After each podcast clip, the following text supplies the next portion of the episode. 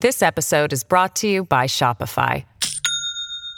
Do you have a point of sale system you can trust, or is it a real POS?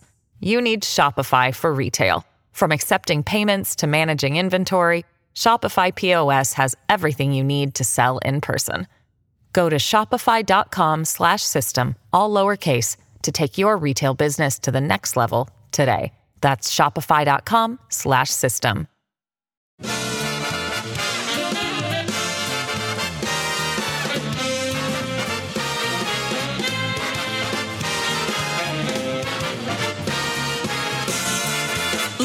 Live from the city that never sleeps. 17 miles from Madison Square Garden, New York City. It's America at Night with Rich Valdez. America's favorite late night talk program featuring interesting guests from around the world and calls from across America. And now, here is your host, Rich Valdez.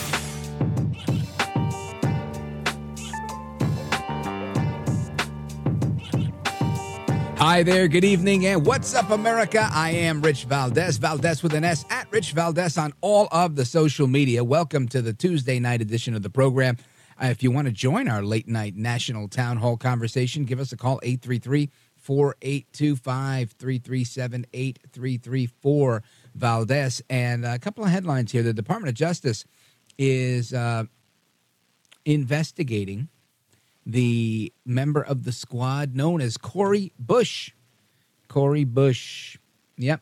Why? Well, remember uh, when she was like, "We got to defund the police," but she spent a whole bunch of money on private security. Well, it turns there turns out there were some shenanigans involved in that. I'll get into that in a little bit. Uh, we also have uh, these pro-life protesters were found guilty today of violating the FACE Act and now face up to 11 years in prison. Tough tough, tough. I'll get into that in a little bit too. Um, then we have uh, the parents of a fallen soldier killed in a drone strike. They're still waiting for a call from President Biden. Now, it was rumored that Biden wasn't sure if he was going to go to receive the, the caskets of these uh, heroes, uh, but he's since, I guess, succumbed to the pressure, the public pressure, and he will be there. And uh, of course, in true Biden fashion, he still hasn't decided if he will um, and how he's going to respond to this fatal drone strike. All right. Thank you, Joe Biden. Those are just some of the things that are happening that we're going to get into. And of course, we're going to get into some other stuff. We're going to talk about the border. Uh, I want to talk about that. That's a big deal. There's some funny stuff in Congress today. Uh, we're also going to talk uh, about um, the importance of history and we'll get into that a little bit later. But right now, I want to uh, play a clip of audio. And this is an interesting one. And you've probably seen the video clip online. But Congressman Robert Garcia is a Democrat from California. This guy today um, should be um, embarrassed, right? Why? Because he did such an amazing job playing, uh, basically creating an ad for Trump right? A, a, a, border ad that included uh, what looked like a, a photo from a meme that had an alligator and a moat, and it was just really, really terrific. Um, and I can't do it justice, so I'm going to let him uh, say what he said. Listen to this. I want to remind the public that Donald Trump and House Republicans also have their own ideas for the border. So let's review the majority's border ideas that they've actually presented. Here they are. Donald Trump actually has said that he wants to build alligator moats along the border. That's one of his incredible ideas. Another idea that Donald Trump has promoted is he actually wants to electrify the border fence and maybe even put some spikes on the border. That's another Donald Trump and MAGA majority border idea. Another idea, which I'm not sure how, how well it would go, is he wants to actually bomb northern Mexico with missiles. That's another Trump idea. And finally, I think one of the ones that I think um, is the most grotesque is suggestions that instead we should maybe just shoot migrants in the legs as they cross the border. So, once again, the Donald Trump and MAGA plan is alligator moats, bombing northern Mexico, shooting migrants in the legs, and electrifying the fence and putting spikes on them. That is the Donald Trump border plan. And so, again, we are here today with these horrific ideas being presented constantly by the former president. This is all about trying to get Donald Trump reelected. Donald Trump himself is saying he wants no solutions this year out of the Congress. And Secretary Mayorkas and President Biden continue to offer solutions every day and are ready to actually talk about real immigration and border solutions in this country. Now, of course, that's California Democrat uh, Congressman Robert Garcia, and he's being mocked online for giving uh, Trump a free campaign ad. I mean, all you need at the end of him saying all of that was, I'm Donald Trump and I approve this message, right? you would think this guy was a surrogate for Trump. Uh, now, a- after uh, trying to mock uh, President Trump's uh, past proposals on the border, um, the moat, the alligators, the you know using the military to strike at narco terrorists or labeling them as narco terrorists and then using the military to go after them. Uh, all of those things were, were things that he discussed. He left out a lot of context trying to make it sound funny. But when when the border is now the when the border is now the number one issue, right? Uh, last Monday, not this Monday, the previous Monday, uh, Harvard Harris poll said that the previous number one issue on voters' minds was inflation. Now it's the border. So this is the number one issue on people's minds, and you've got this guy out here saying these things. Uh, yesterday, we had a caller that called in and said, you know, can we put a bounty on them and have private citizens, you know, just round them up, right? so clearly, there is public sentiment for for a lot of this. And uh, Garcia made these remarks earlier today during a House Judiciary Committee meeting to uh, advance the impeachment of Homeland Security Secretary Alejandro Mayorkas. And uh, they're trying to, to, get him out. Uh, again, symbolic, uh, because the real problem is Biden, not Mayorkas, but I guess one step at a time. And him accusing the, the Republicans of of trying to slow down what's happening at the border because of uh, a stalemate that they're at with this uh, deal really is just the Democrats trying to seize on timing again, we must ask ourselves is the problem at the border the result of Congress? Of course not. It's never been the result of Congress. Like never in a million years has have eh, has anybody, any president anywhere said, you know what, we can secure the border, but it's Congress until Joe Biden decided to say that. Saying we, we got to secure the border. We got to, you know, the pressure. That, that's what Joe Biden does. And it's a sad thing. So when Garcia's out here saying, I want to remind the public that Donald Trump and House Republicans have their own ideas, including a, a moat filled with alligators. I mean, this is just going to draw laughs, right? It's clownish. It, it uh, I think most people are going to look at this and say, "Sir, uh, we don't look at you as credible anymore. You really only appeal to a sliver of society when you when you make these types of um, displays in Congress." In my opinion, I mean, it's pretty clear right? You've got a, very slim majority, but the majority is there in the House, and they've said, look, the deal as it is now is dead on arrival. This five thousand a day not happening. You know where they want to uh, increase the number to five uh, people a day. It, it's just crazy time at, at, the border. So that's part of what's going on there. Uh, we're going to talk a little bit more about what's going on in Texas, uh, the razor wire, securing the border, and a lot more. So I want you to stick with me. Plus, I want you to weigh in uh, on this topic. We're going to be talking about immigration for a little bit uh, this evening. So if you want to chime in on that, feel free. 833 482 5337 8334 Valdez is the phone number. And uh, I also want to just uh, give you a little bit of a sneak peek uh, in the bottom half of hour number two. We're going to be remembering World War II and uh, looking at some of our history on that. So, for those of you that are history buffs and are, are, always looking forward to something like that, make sure you stay tuned for that. That's coming up after our discussion on immigration. And of course, after that, it's Open Phone America, where you guys get to call in on everything and anything under the sun. And uh, we're going to get to a couple of really fun topics in that one. So I'm looking forward to your calls on that as well. Anyway, here's the number again 833 482 5337 833 4 Valdez.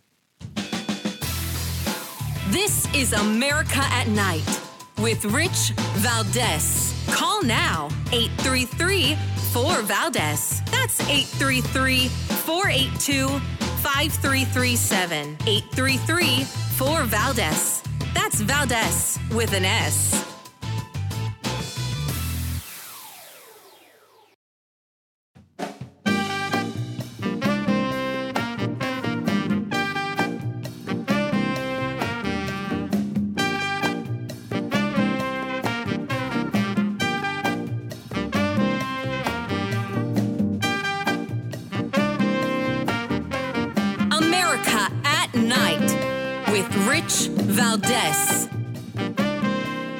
President, instead of trying to send Texas a restraining order, I will send them reinforcements.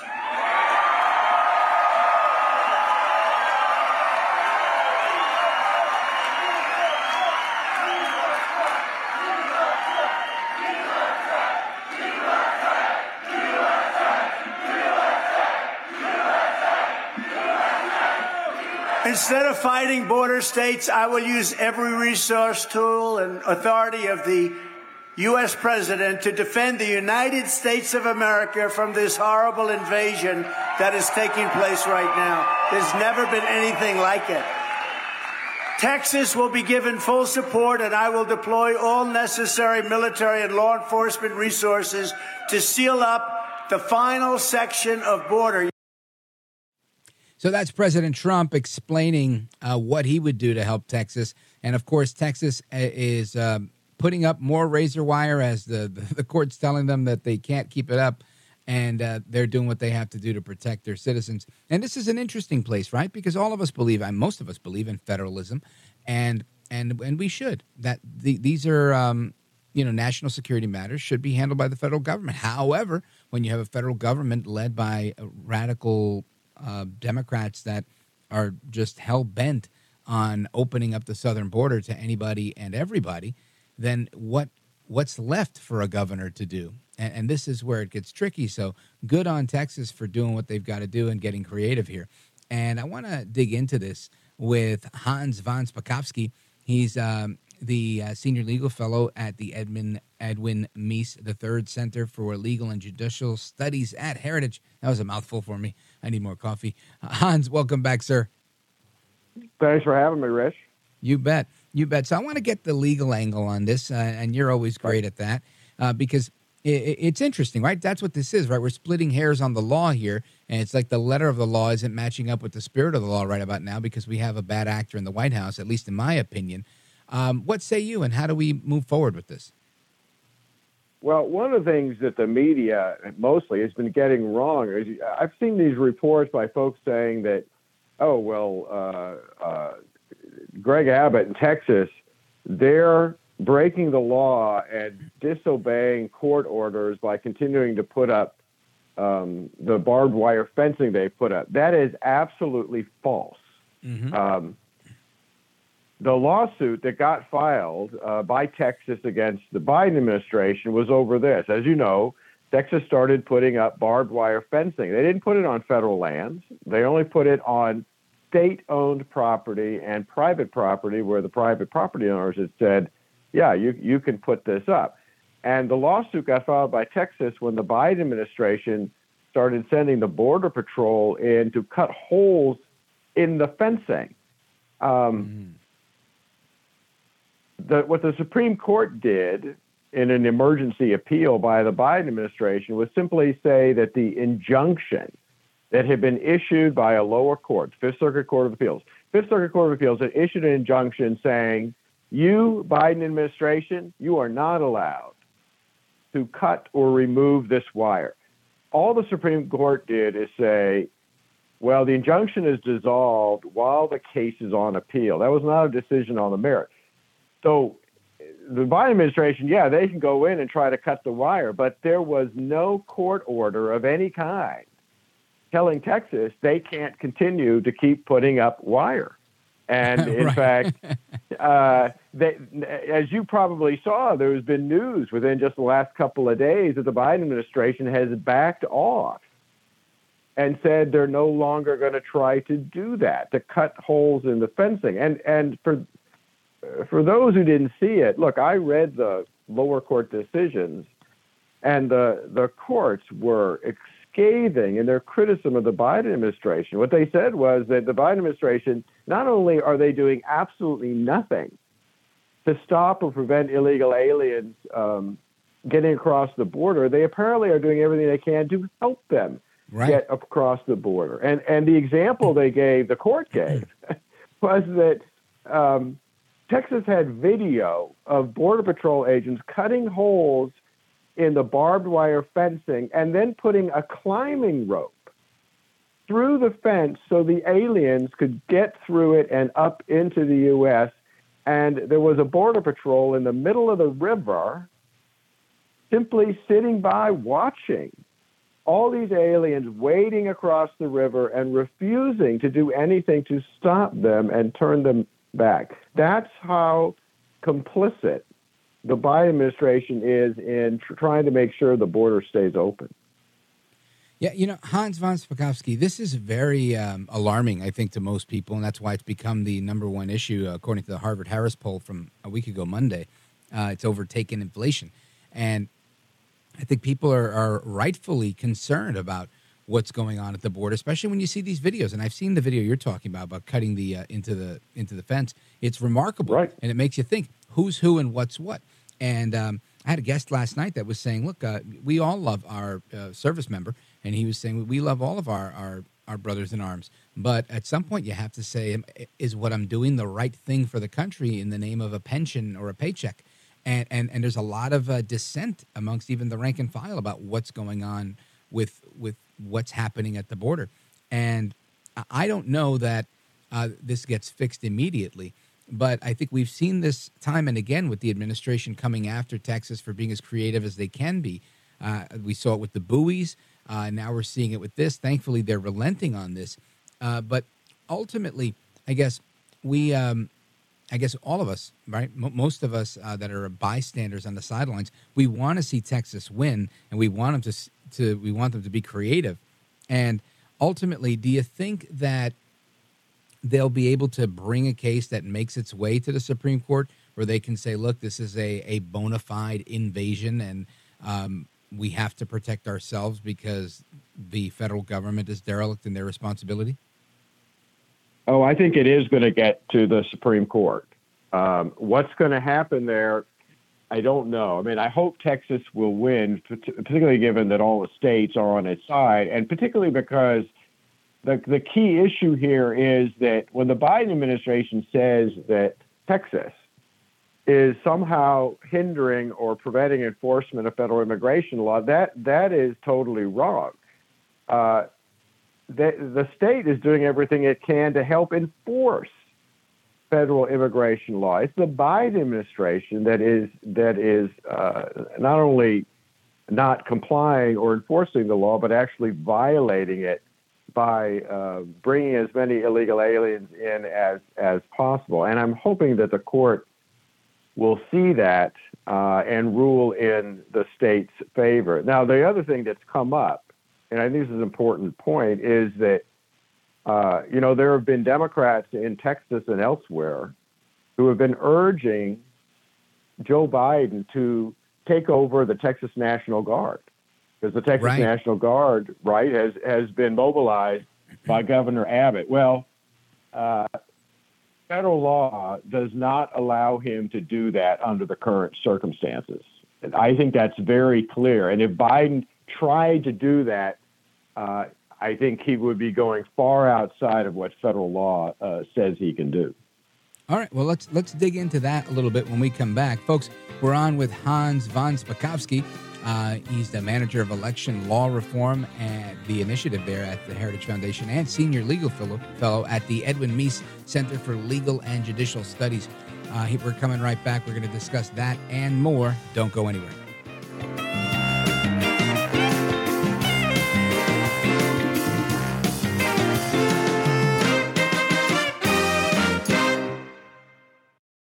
This episode is brought to you by Shopify. Do you have a point of sale system you can trust, or is it a real POS? You need Shopify for retail. From accepting payments to managing inventory, Shopify POS has everything you need to sell in person. Go to shopify.com/system all lowercase to take your retail business to the next level today. That's shopify.com/system.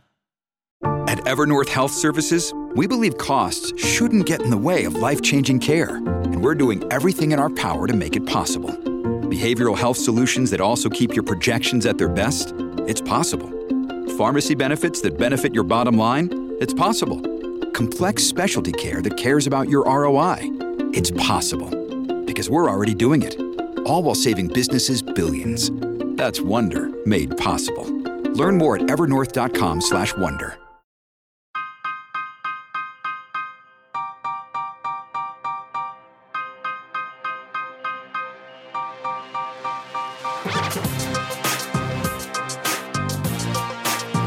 I want to listen to you, Rich, all the time. America at Night with Rich Valdez. All right, amigos, welcome back, familia. And we're discussing whether Joe Biden will go too far if he decides to nationalize the National Guard in an effort to usurp the authority of the governor in Texas that's using them to secure his state border. And uh, I don't know the ins and outs of it, but Hans von Spakovsky does. He's the manager of the Election Law Reform Initiative and senior legal fellow at the Ed Meese Center for Legal and Judicial Studies at the Heritage Foundation, and he's still with us. Hans, uh, what say you? Yeah, he he doesn't have the right to do that, and, and let me explain why. There's a couple of federal statutes that govern the National Guard. National Guard is basically the modern equivalent of state militias, and they are under the control of state governors. Uh, there is a federal statute that allows the president to call the National Guard, state National Guard, up into active duty because they're part of our military reserve in time of war or national emergency, but not without the consent of the governor. So mm. he, even if he wants to call them into federal service, he's got to have the consent of the governor. There's only one real exception to that, and that is if they're needed for foreign service. That only happens when we're fighting wars abroad, and that's what happened during the Iraq and Afghanistan wars. Now, the only other possibility would be if he tried to use what's called the Insurrection Act oh, yeah. um, to call them up. That allows the president, if there is a rebellion going on, uh, or if it's this is a, this is language right out of the statute. If it's impractical to enforce the laws of the United States by the ordinary course of judicial proceedings, uh, well, there's no insurrection, there's no rebellion going on, and there's no court orders, as we were talking about before, that Texas has somehow uh, is somehow not obeying. So he's got no basis under the Insurrection Act to also try to nationalize the national the National Guard. So unless he basically uh, once again abuses his power and tries to do that, uh, he doesn't have a legal right to do it. And, and can you imagine, Rich? Imagine what would happen if he tried to do that. If he tried to claim that there's a rebellion or an insurrection going on in Texas, and he tried to order the Texas National Guard to stand down well, the Nas- Texas National Guard is made up of what? Texans. That's right. Are they who? Who are they going to listen to? Uh, Joe Biden in Washington D.C. or their local commanders? Are they going to be called out against their fellow Texans? I don't think so, and I don't think he would even want to try to risk that. No, I think he runs the risk of causing an insurrection. Yes, it's just a, it's, yes. a, it's just a crazy idea. Uh, but you know, uh, oftentimes I feel like Joe Biden does opt to exercise the the most um, uh, egregious or the most um, crazy option. You know, um, even this one, for example, and it's a little off topic, but just the fact of these three soldiers getting killed, or even the 13 in, in when we left Afghanistan, and, and, there's no response other than you know a few words from from a podium it, Joe Biden has typically taken the the very lackadaisical approach to doing things when it comes to foreign policy, and then you know occasionally they'll get aggressive with domestic policy, and it makes you wonder, you know, why is there such an impetus from this administration on being so heavy-handed towards the American citizen?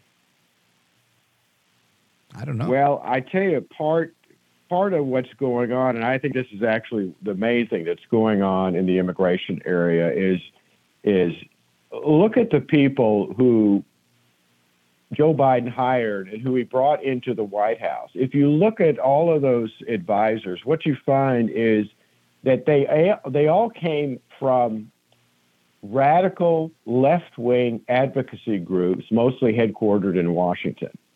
And so, for example, on the immigration front, all of the people that are his advisors are individuals who are, uh, they believe we should have open borders. They think our immigration laws are racist and discriminatory, and they don't believe in uh, enforcing them and preventing illegal aliens from coming in. The other part of this is that you have, I think, very cynical uh, for example, political consultants on the Democratic side who say, listen, the more illegal aliens we get in, the better, because eventually they're going to be able to vote. And right. when they vote, they're going to vote for us, and that's going to help us retain power. Well, that's not only sinister, but I don't know, semi treasonous. Do you agree?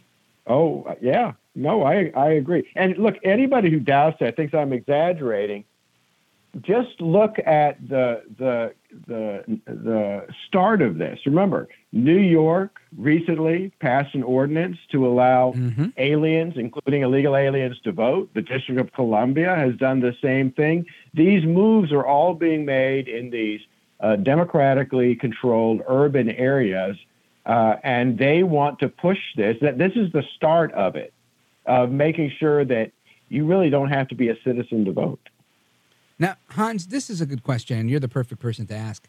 Um, I understand that what they're trying to do, and I understand, like on paper, for you to get a driver's license, for example, I, am born in Brooklyn, but I got my license in Jersey. I moved to Jersey, and I had to prove that I was a citizen one way or the other when I got my license when I was, I think, 18 years old. And from there on, I've always been able to register and do whatever once you're in the system.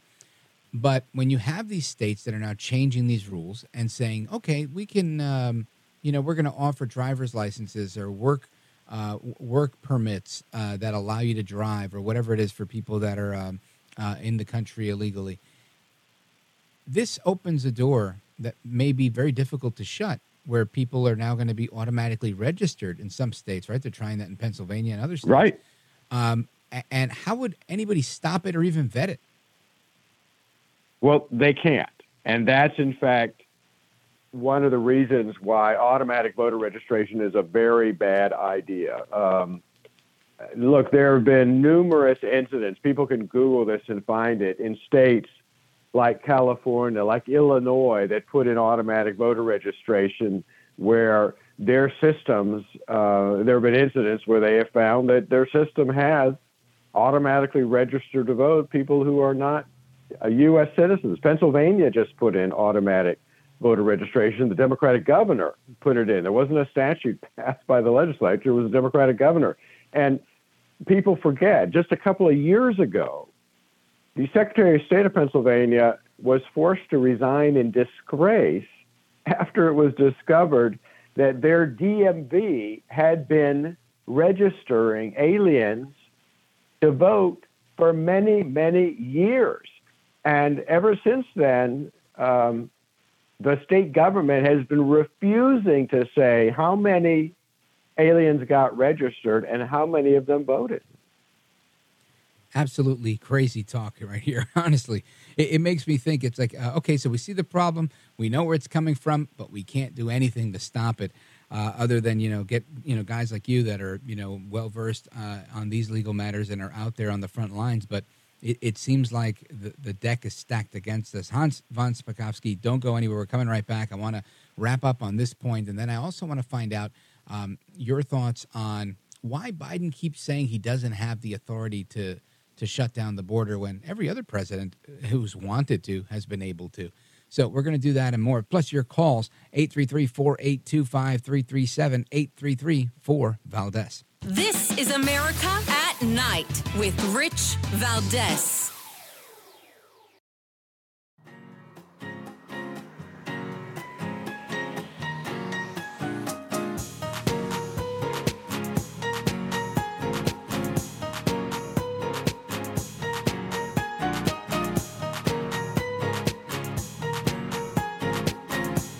Is America. This is Night. This is Rich Valdez.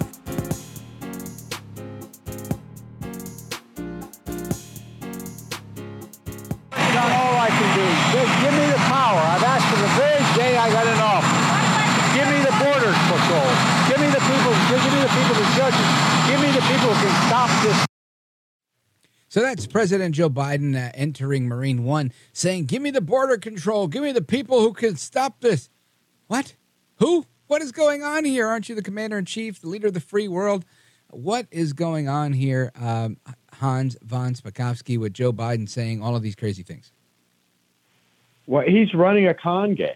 I mean, that's literally what he's doing. And I'll give you one one quick example. Look, four days ago, the uh, uh, the White House put out a statement by Joe Biden saying, "Oh, you need to pass that horrible negotiated immigration bill that's being worked on in the Senate because it'll give me the legal authority to shut down the border." He said.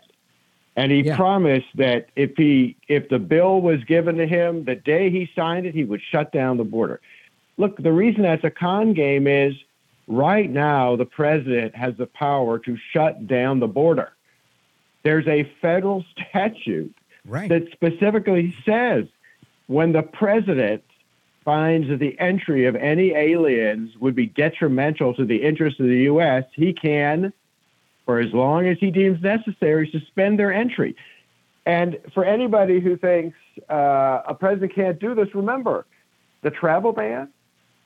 Donald Trump shut down the border to all aliens from a certain number of countries. He was sued. He was challenged over that, actually by the political allies of Joe Biden, Democrats. It went all the way to the U.S. Supreme Court, and the Supreme Court found in Trump's favor and said, under that specific federal statute, he's got the power to do this. So when Joe Biden says he needs this additional authority, that's that's a, a, a total cock and bull story. He could do it right now. He doesn't want to. And anybody in the Senate who believes that if they pass this bill and give him this all this added money that he wants, that he's actually going to shut the border, uh, that they're crazy if, if, they think he's actually going to do that. You know, this is the part. Again, I'm I am not uh, the manager of the Election Law Reform Initiative or a senior legal fellow at the Ed Meese Center, right? But I can tell you, just on on its face, I hear that and it sounds like like it's BS to me because we've seen it happen, right? Uh, Trump did so Right. much at the border, and, and I wonder, like, who is he really fooling, other than maybe a handful of really partisan, hyper partisan uh, folks? Uh, do, do you feel like that message is resonating? I, I don't know if it is or it isn't, but I keep hearing it as if it's gospel truth. Well, I think people are, a lot of people are starting to understand that uh, everything he says about the border crisis isn't true. And particularly, all, all you got to do is remind people when he says, oh, I need this added legal authority to close the border. Well, just say, well, gosh, can't you remember the travel man? you know, Right. that all you got to do is say that and all the publicity about that. And suddenly they'll say, oh, yeah, wait a minute. Trump actually did close the border and, and he was able to do it. So it, like I said, it's just a, this deal that they're talking about is just a political ploy to give them more money to be able to process even more illegal aliens into the country. If, if, if he really wanted to secure the border, right now he would shut it down. He would uh, help the state of Texas put in that barbed wire fencing until they can put in a more permanent wall. He would put back in place the remain in Mexico Right. policy, which was which was helping to stop a lot of the asylum fraud that was going on.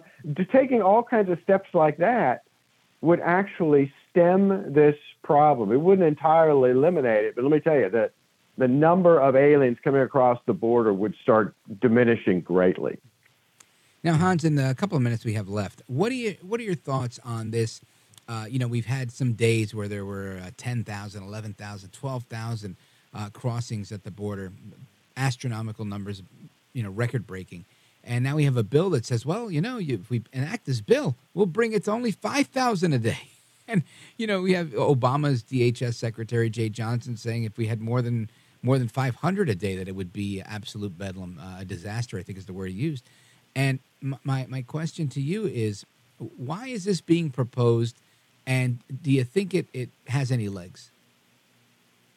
I don't think it has any legs. Uh, it's even if it could get through the Senate, and boy, there are a lot of senators uh, like Ted Cruz and others pointing out that it's just a political ploy. Um, there's no way it could get through the U.S. House, so it, it's just not going to happen. And you're right; they want five thousand a day being basically okay. There, there shouldn't be anyone getting across the border illegally and uh, like I said, there's all these steps you could take to to stop that from happening. And in fact, look, whatever folks may think of Donald Trump, he actually implemented those steps when he was president, and the numbers dramatically fell of the number of illegal aliens getting across the border because of those steps that he had put in. And uh, everybody should remember what was the first thing that Joe Biden did when he got into office? He canceled yeah. every single one of those every policies. And then he then he also attacked energy. It was a crazy weekend for right. Biden coming into office. Hans von Spakovsky, thanks for being with us. Excellent legal analysis. Um, let everybody know how they can keep up to speed with all the great work that you're doing. Sure, they can go to heritage.org, heritage.org, and even when I publish elsewhere, it gets republished at Heritage outstanding. Check out Hans at heritage.org. Hans von Spakovsky, you are a gentleman, a scholar, and a patriot, and I appreciate you staying up late, uh, late and keeping us company. Sure. Thanks for having me. You bet. All right, amigos, coming right back with your calls and more. Don't go anywhere. This is America at Night with Rich Valdez.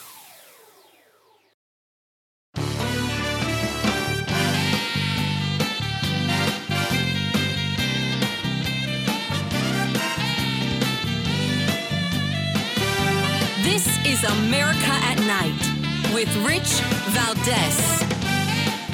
All right, to the phones we go. Let's go to Jeff calling from California on KNCO. Jeff, go right ahead. You're on with Rich Valdez. Hello, Rich. Hey, love your show. Thank you. I'm out here in California, and I heard that guy, the the very beginning of the show, Congressman he, Garcia, trying to blast Trump.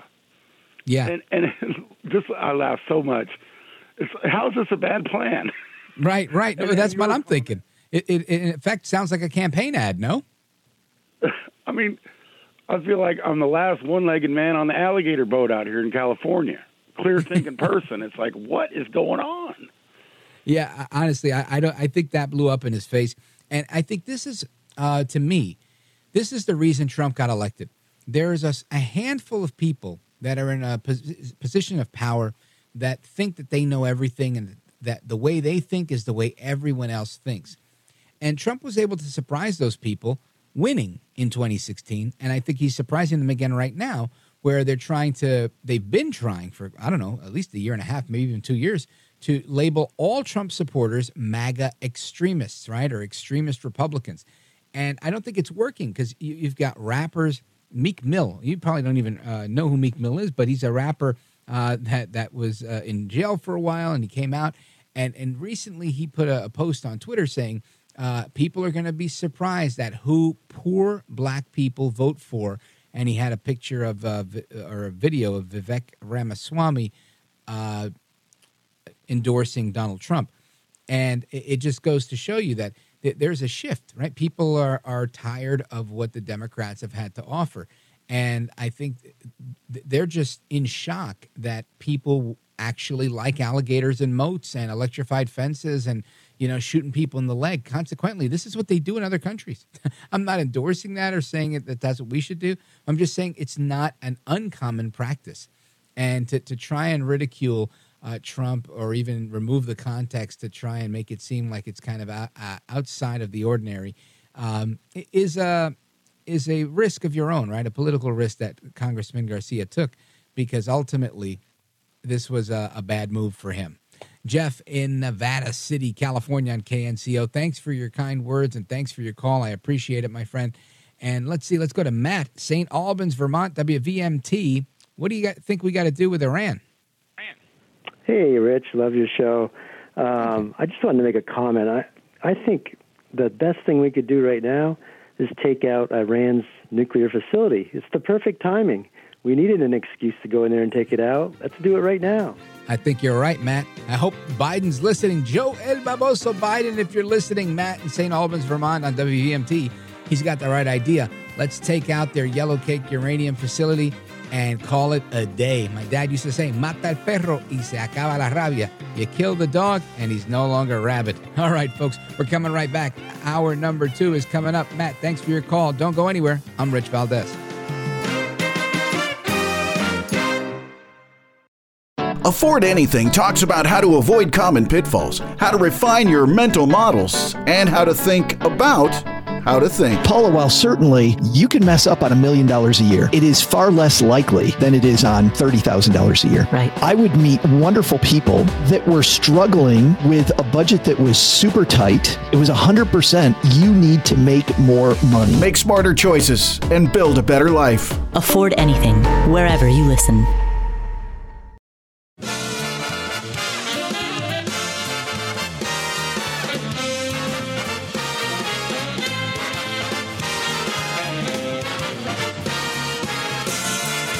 Live from the city that never sleeps. 17 miles from Madison Square Garden, New York City. It's America at Night with Rich Valdez, America's favorite late night talk program, featuring interesting guests from around the world and calls from across America. And now, here is your host, Rich Valdez.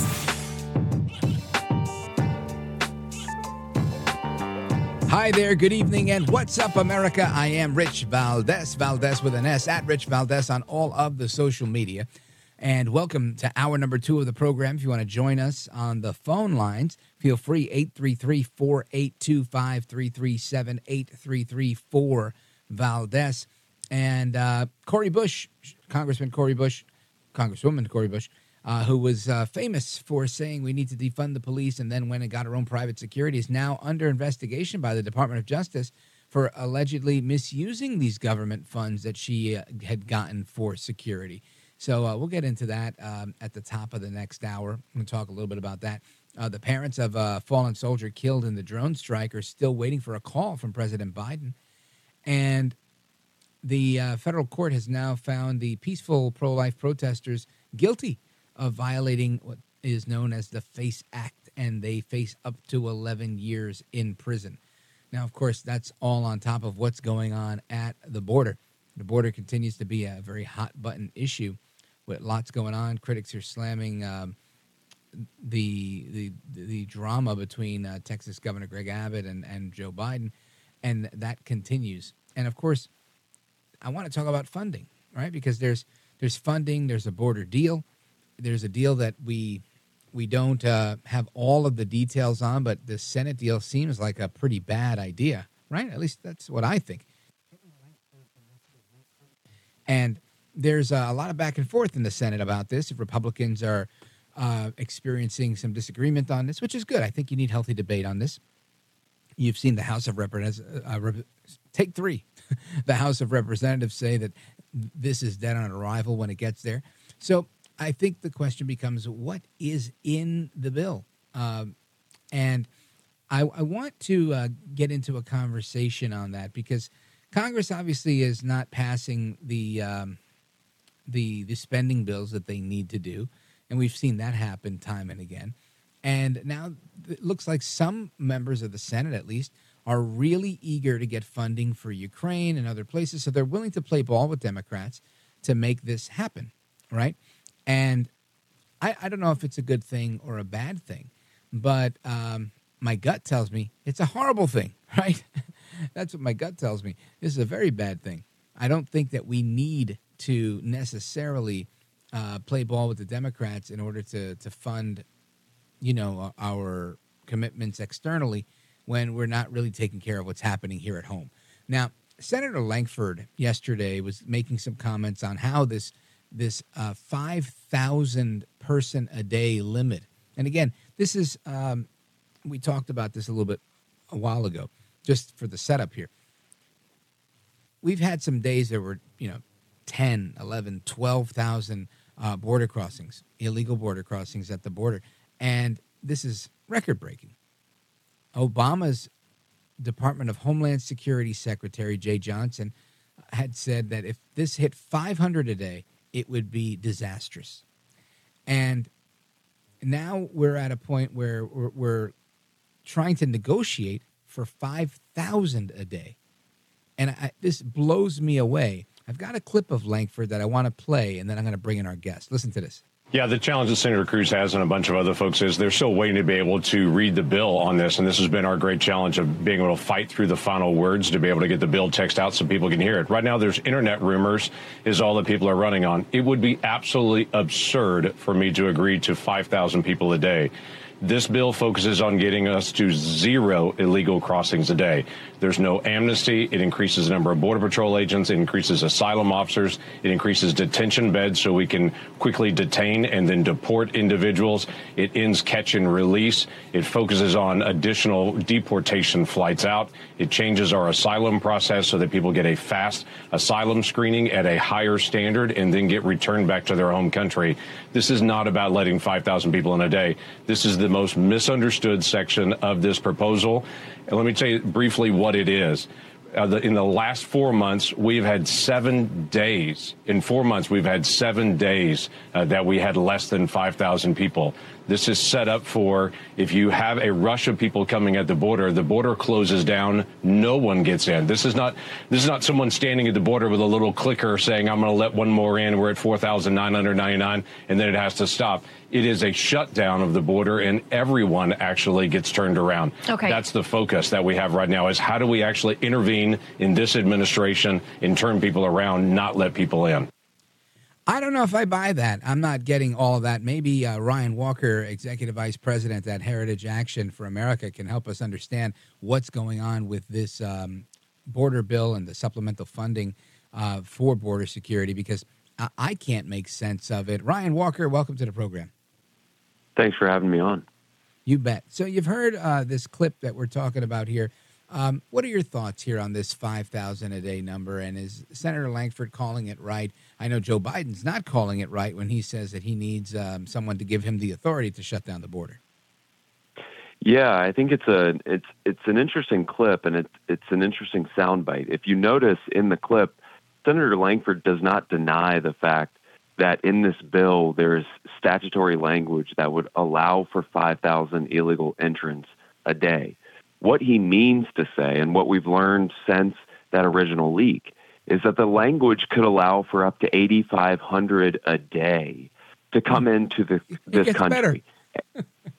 it does, and and it's a rolling average over a multi-day period, and it, it it may shut down the border, but only after nearly two million illegal immigrants would enter into the United States every single year. Well, um, listen, I'm not the executive vice president for Heritage Action for America, but I'll tell you that sounds like a horrible deal. It is, and and I think that we're genuinely shocked about uh, some of the Senate Republicans' willingness to negotiate away from HR two, which we mm-hmm. knew would require Biden to take action at the border. It would uh, put his administration uh, in a in a tight uh, narrow window that they could operate in, and it would do and go beyond what's being discussed right now in the Senate. So, why did we? Uh, maybe you can give us some of the political perspective here. Did they feel that HR two is something that they could never get uh, consensus on, and they couldn't get get it through, or was this uh, a, yet another Washington negotiation where you know people said, "Well, I got it. I need this, and I need that, and you need that, and let's let's put this forward and see what we get." Yeah, I think it was more of the latter. I think that you have a number of Senate Republicans who are interested in sending $60 billion to Ukraine. That includes economic aid. So it's not just military hardware and weapons and missiles and the things that you would think that they would need to fight a war. It's beyond that. It goes to pensions for government employees. It pays for their emergency services personnel, so their firefighters and police departments. Uh, meanwhile, uh, we here at home uh, have an open southern border that has allowed 10 million illegal immigrants into the United States since Joe Biden came to power. And so I think there is this horse trading going on amongst elected leaders who are supposed to represent the people. Uh, but for whatever reason, they get to Washington, D.C., and they're distracted by every other interest other than their constituents, at least seemingly. And so I think that they're pursuing this all in the in with the intention of passing additional Ukraine aid, an additional 14 billion dollars for Israel, which may be needed, uh, additional uh, funding for the Indo-Pacific, um, and all of this, all of these dollars that are flowing out of the Treasury, those 100 billion dollars, in fact, uh, would go to conflicts and and areas outside of the United States. And I think the American people are sick of that. I agree. And when you say, you know, interests other than their constituents' interests, um, would you surmise that these are special interests or their own political interests, some combination thereof? Uh, explain a little more. Yeah, I think I think it's um, I, I, think people lose sight of of what what they were elected uh, to do here in Washington D.C. and and they're often uh, distracted by these uh, seemingly metaphysical arguments at times uh, mm-hmm. about you know what's going on in the world and and and how we can have an impact there and and I think they overemphasize the United States uh, ability to influence some of these things as we've seen in Ukraine it's been going on for over a year and a half and we've had very little progress if any uh, and it looks like this this war, this conflict, will grind on uh, until someone is ready to admit that we need to sit down at the table and have some discussion. And so I think the American people see that, um, and, and, I think that that uh, elected leaders are often distracted here in in, in this city uh, with with other conversations that they hear. Um, that you know they're they they are in a bubble and they do leave their their home districts or states um, uh, for a, a, long period of time, and and so I do think they become disconnected. Without a doubt, that's um, clearly a, a, huge part of what's going on there, and why one day hopefully we can um, retool whatever we have to retool, whether it's the Constitution or anything else, to to get some term limits, because I think that's a big big part of the issue is in helping people remain disconnected is becoming part of this permanent Washington, D.C. class. Now, along the same lines as this, right? This is specifically border security funding and and everything else you mentioned uh, that's part of it in this new deal. But overall, we're seeing a, a we've seen a huge departure from the days where we actually used to pass budgets and and clean spending bills and not deal with continuing resolutions every single time uh, one another one ran out. They put in another one. I I don't know if I feel confident that we're going to get to a place where that actually happens again, where we actually pass budgets. But maybe I'm being pessimistic. Ryan Walker, what say you? No, I, I agree with you that the the process is fundamentally broken. Uh, we've entered into this new realm of politics that I think is uh, very dangerous. In fact, and I, I appreciate you bringing up this point. Uh, I think that we're in a a process in Congress where it's expected now, even with new uh, representatives who come in here with very little experience or or understanding or expectation of how it should be run. Right. Um, and it's it's it continues to run this way. So we go from CR to CR, or even worse, omnibus to omnibus. These deals are negotiated by four or five people maybe 20 staff members. Uh, that's not representative of the American people. Uh, and and for anyone to claim it's otherwise is is ludicrous. And so I, I do I, I, have severe concerns. And and furthermore to that point, I think that we're in somewhat of a dangerous territory where because of ger- because of redistricting and and various lawsuits across the country, uh, the House of Representatives for the next maybe 10 years will be decided by about 25 or 30 seats. And that means a very thin majority for either the Democrats or the Republicans. And it also means that the American people aren't truly represented. Um, and so yeah, I have concerns that because of that dynamic, we're going to continue down this path for, for quite some time. And that leadership and a, a, a whole handful of folks, literally a handful of folks, will write these pieces of legislation. And the American people have no insight or or ability uh, to to understand the complexity of what those members of Congress are voting on. It's so big and and so uh, immense. It's it's inexplicable to the American people. So the politicians have insulated themselves from the citizenry, and now they've institutionalized their own um, built-in power base, where they just continue to wield power, whether it's one side or the other. But it's not really the power that's with the people; it's really the power that's with the politician. It's it is, uh, and and it's it's a hard thing to admit. Um, it's a hard thing to to deal with and to confront, but I think it's a reality. Now, I don't want to demonize or or uh, impugn the motives of of a, a lot of members uh, right. that come to Washington D.C. You have members of the Freedom Caucus and uh, folks that that align with those conservative values who are truly fighting for the good cause. And I actually think that Speaker Johnson is doing everything in his power uh, to fight for for wins as he sees them. Uh, but it's it's just an untenable situation uh, here in yeah, D.C. It's a hard place to have the fight. Ryan Walker is the executive vice president of Heritage Action for America. We're coming right back to, to wrap up with him. Uh, make sure you check them out at heritageaction.com. Don't go anywhere.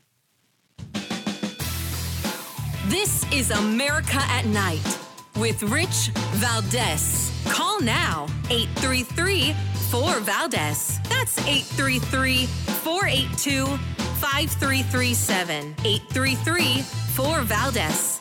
That's Valdez with an S.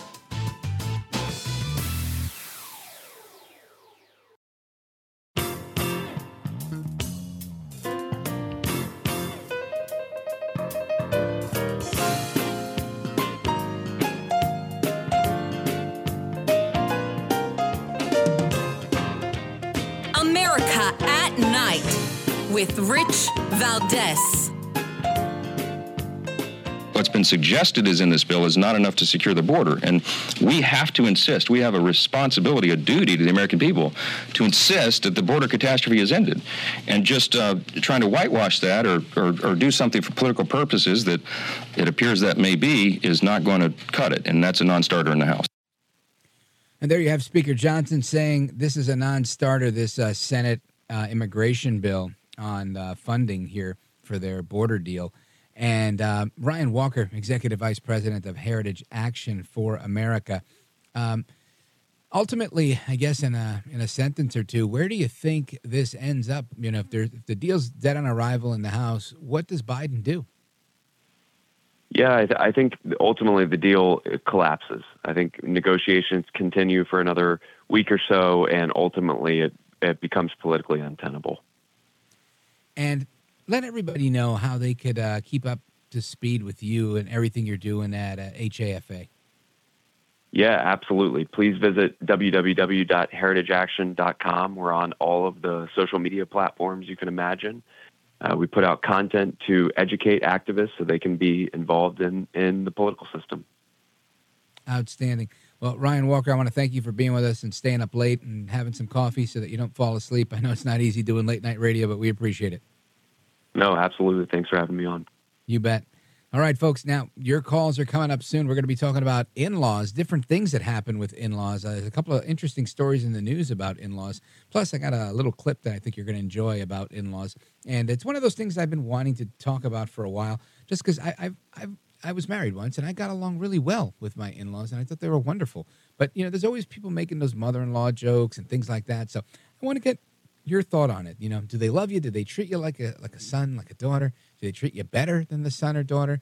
or do they you know treat you like a redheaded stepchild? You know, I'm I'm curious, curious to know if they support you or if they're trashing you. And and a couple of like I said, funny stories on in-laws that I want to get to, uh, plus the Cori Bush story I want to get to as well. And I also want to talk about the history of World War II as you know, so many people are speculating about World War III, a potential World War III. I think it's only fair we talk about World War II, and we're going to do that straight ahead. So uh, make sure you keep it locked right here with me, Rich Valdez, on America at Night, and check us out online. I'm looking at all of the comments. Uh, I have one one uh, commenter that's just obsessed with talking about my uh, my body art, my tattoos. So uh, I'll be checking out what's going on at Rich Valdez with an S. Don't go anywhere. Coming right back.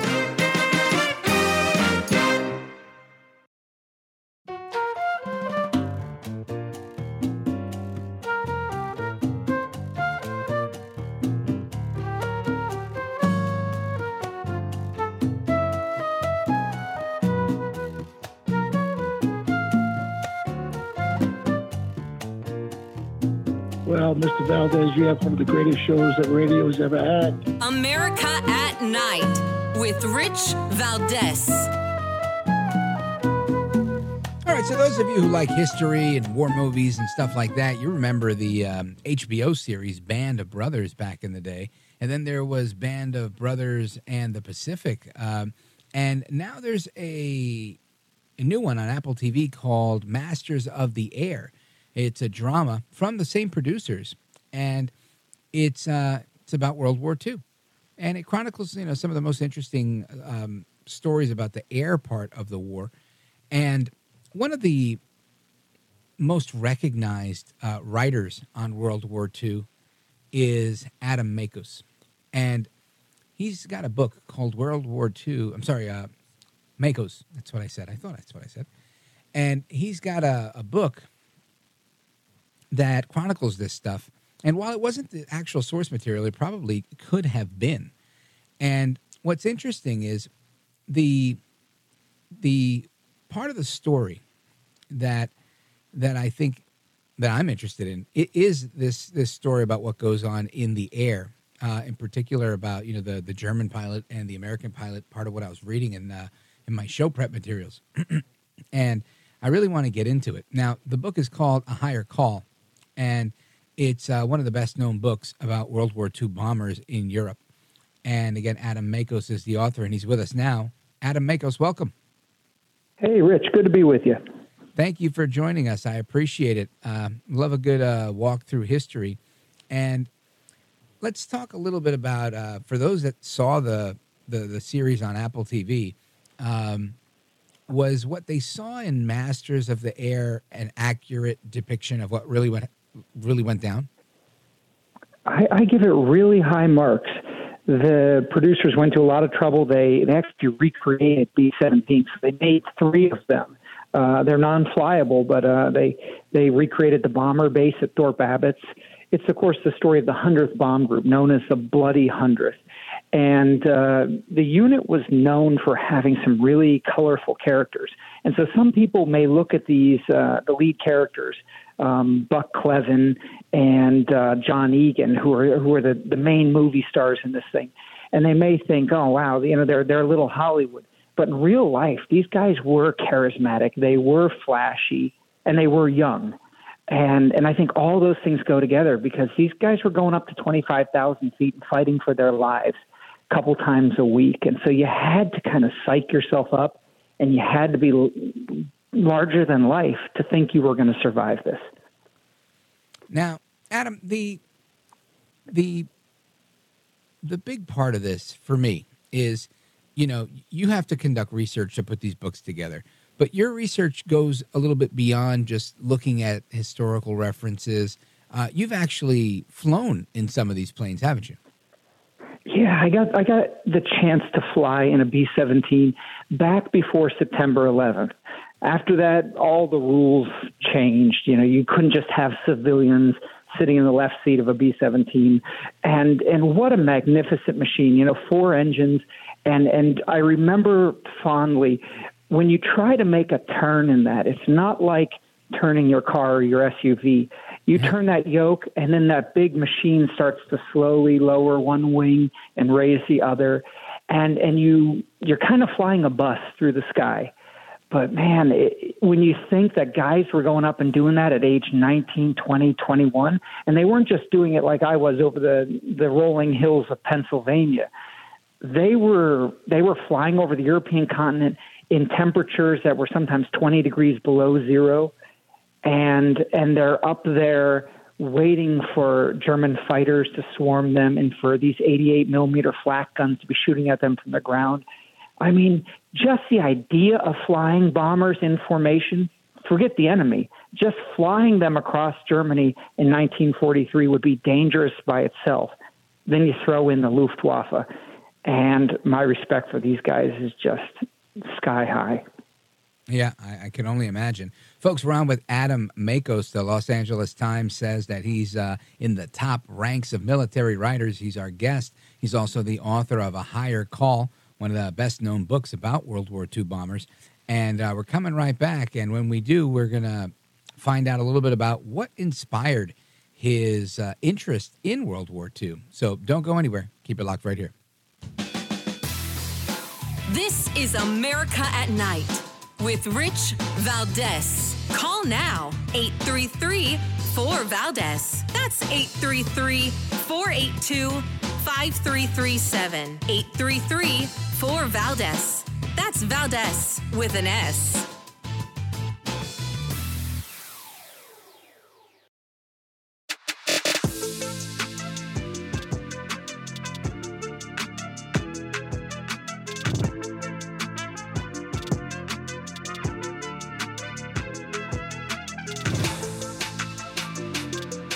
This is America at Night with Rich Valdez.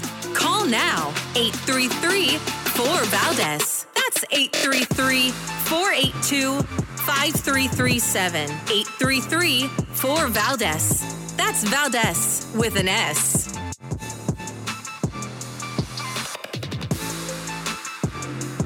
All right, America, welcome back. And we're continuing our discussion on World War II history. And uh, we're talking about Hollywood versus history uh, as it pertained to the, the television program on Apple TV, Masters of the Air. And it led us to a part of the conversation where I was curious to know how our guest, Adam Makos, uh, New York Times bestselling author of A Higher Call, which is one of the best known books about World War II bombers, um, how he got his interest in World War II to begin with. Adam Makos, welcome back, sir. Hey, thanks, Rich. You bet. So, where did this um, fondness and interest in World War II? I think we're all interested in hearing about it and learning about it, and everybody, anybody who's ever been in the presence of a World War II veteran uh, and has heard a, a, very rare story from them, I'm sure was enamored by it. Uh, but not everybody's a World War II historian like you are. How did that come about? Well, you you nailed it. Anybody who's been in the presence of these guys knows there's something special about them. And for me, I was growing up with my around my grandfathers. One was a Marine at the end of World War II, and one was a radio operator on these B-17s. And so I would go to air shows and museums with them, and just their era just spoke to me. Uh, I was a young uh, journalism student right out of college, and uh, I was uh, I just want you know what it was, Rich. It was mm. it's one thing to know and appreciate the sacrifices and the stories and to be enamored with it, but but for me it was I wanted other people to care. I wanted to oh. try to do my part just to spread the word of what happened way back then. And so I began, you know, writing uh, these stories for any magazine I could. And I found this one incredible story along the way. It was about this day in December 1943 when an American bomber was badly shot up and limping home over Germany, just trying to get out over the sea and get back to England. And a German fighter pilot saw this plane fly over his base, took off, chased this plane down, and he was supposed to shoot it down.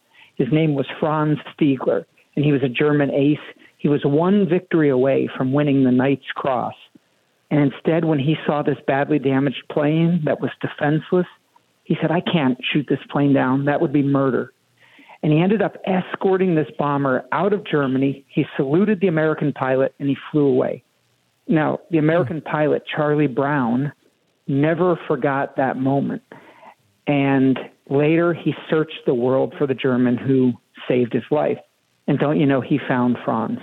Wow. And so when I called Charlie Brown up, it was uh, 2003.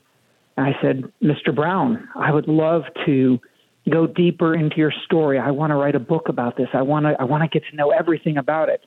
He said, "Adam, you're doing it all wrong." He said, "You got to understand, I'm not the hero in this story.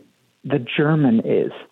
So if you want to do this right, you've got to go talk to Franz Stigler. He's still alive. He's in poor health, but he's alive out in, in Vancouver, Canada." And so, don't you know, it, I got on a plane. Next week, I was out there in Vancouver meeting the first German pilot I had ever met and trying to understand that side of the war as well as Charlie. Wow. What did you glean from that? I gleaned from that that guys like Franz Stigler, they were they were really born in the wrong place at the wrong time. You know, to be a German, to come of age during the era of Hitler, really, what choice did you have? You know, it was you say no, you don't show up for your draft appointment. Well, you're in a concentration camp. You you try to avoid it. Your parents are in a concentration camp, and so in his case, he ended up flying for the Luftwaffe. He was a fighter pilot, and he was motivated at first by revenge because his brother had been a pilot too, and his brother had gone to war in the Battle of Britain, and his brother was killed. So Franz said, okay, I'm going to be a fighter pilot. I'm going to get vengeance for the brother they took from me. And along the way, he came to learn that there was this code of chivalry from fighter pilots that it kind of existed as a holdover from World War One when they saw themselves as knights. And so Franz had a good squadron leader named Gustav Rodel who kind of slapped some sense into him and said, You fight with honor, not just for your enemy, you fight with honor so that someday, if you survive this, you can still look yourself in the mirror. And that lesson came back around on December 20th when he had Charlie Brown in his gun sight. Wow. Really interesting perspective, right? Because one would think, you know, uh, we wouldn't look really sympathetically uh, uh, on a German uh, fighter pilot. Uh, yet he, he showed this sympathy, which I'm sure Hitler and the rest of those guys thought was treasonous, right? For for showing such mercy. Um, what were the the parameters of him seeing this plane uh, kind of dysfunctional? Was it that it, it didn't have onboard guns, or the guns weren't functioning? It didn't have any bombs left to drop. What was the uh, the condition of Charlie Brown's uh, plane that that they took mercy on him? Charlie's plane had been in a big air battle uh, at high altitude that day. It was hit by flak on its way to the target at Bremen. And um, the flak shells, one went through the wing, the other knocked out an engine, and then he had another engine running rough. And he basically fell from formation. And so that was the one place you didn't want to be in a bomber crew. You didn't want to be the straggler because there is protection in formation. Each plane, you know, you're talking eight 50 caliber machine guns you know, and then multiply that by the number of aircraft. Charlie fell out of formation that day. The other guys went on without him, and he was swarmed by German fighters. And so that plane was riddled with bullets from nose to tail. And the way he escaped it was actually inadvertent. He was being chased by these German fighters around the sky, and he's maneuvering that plane that I said was kind of like a bus. And he lost control, and he spun it out of the sky at 18,000 feet and he barely recovered at 2,000 feet.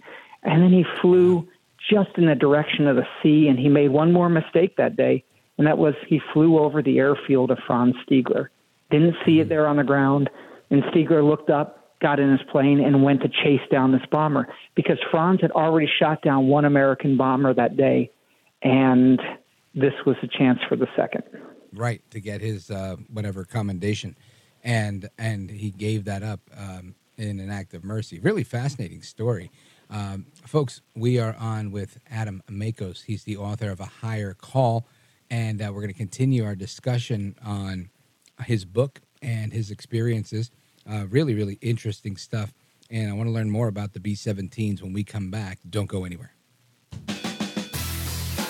This is America at Night with Rich Valdez. Call now 833 for Valdez. That's 833 482 5337. 833 Valdez. That's Valdez with an S.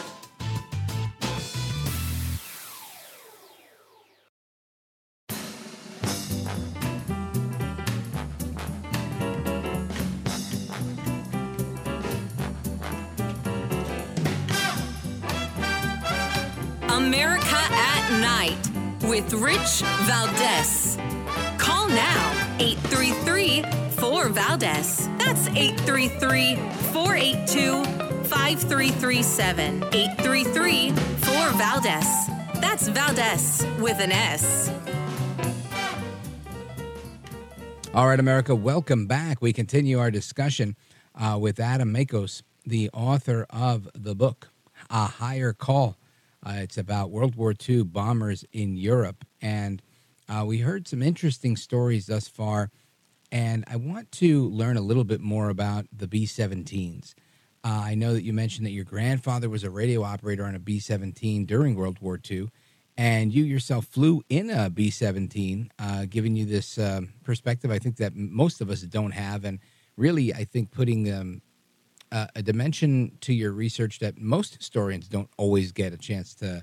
To, to include in you know in their writing is actually having been in a B seventeen. Um, tell us more about these these buses that as you mentioned. Well, Rich, the uh, B 17, if there was an official plane of the United States of America, that really should be it. I mean, it's iconic when you hear the uh, four uh, Wright Cyclone engines spinning up. It's just, it, it, courses through your veins. It's there's something just like the Ford Mustang.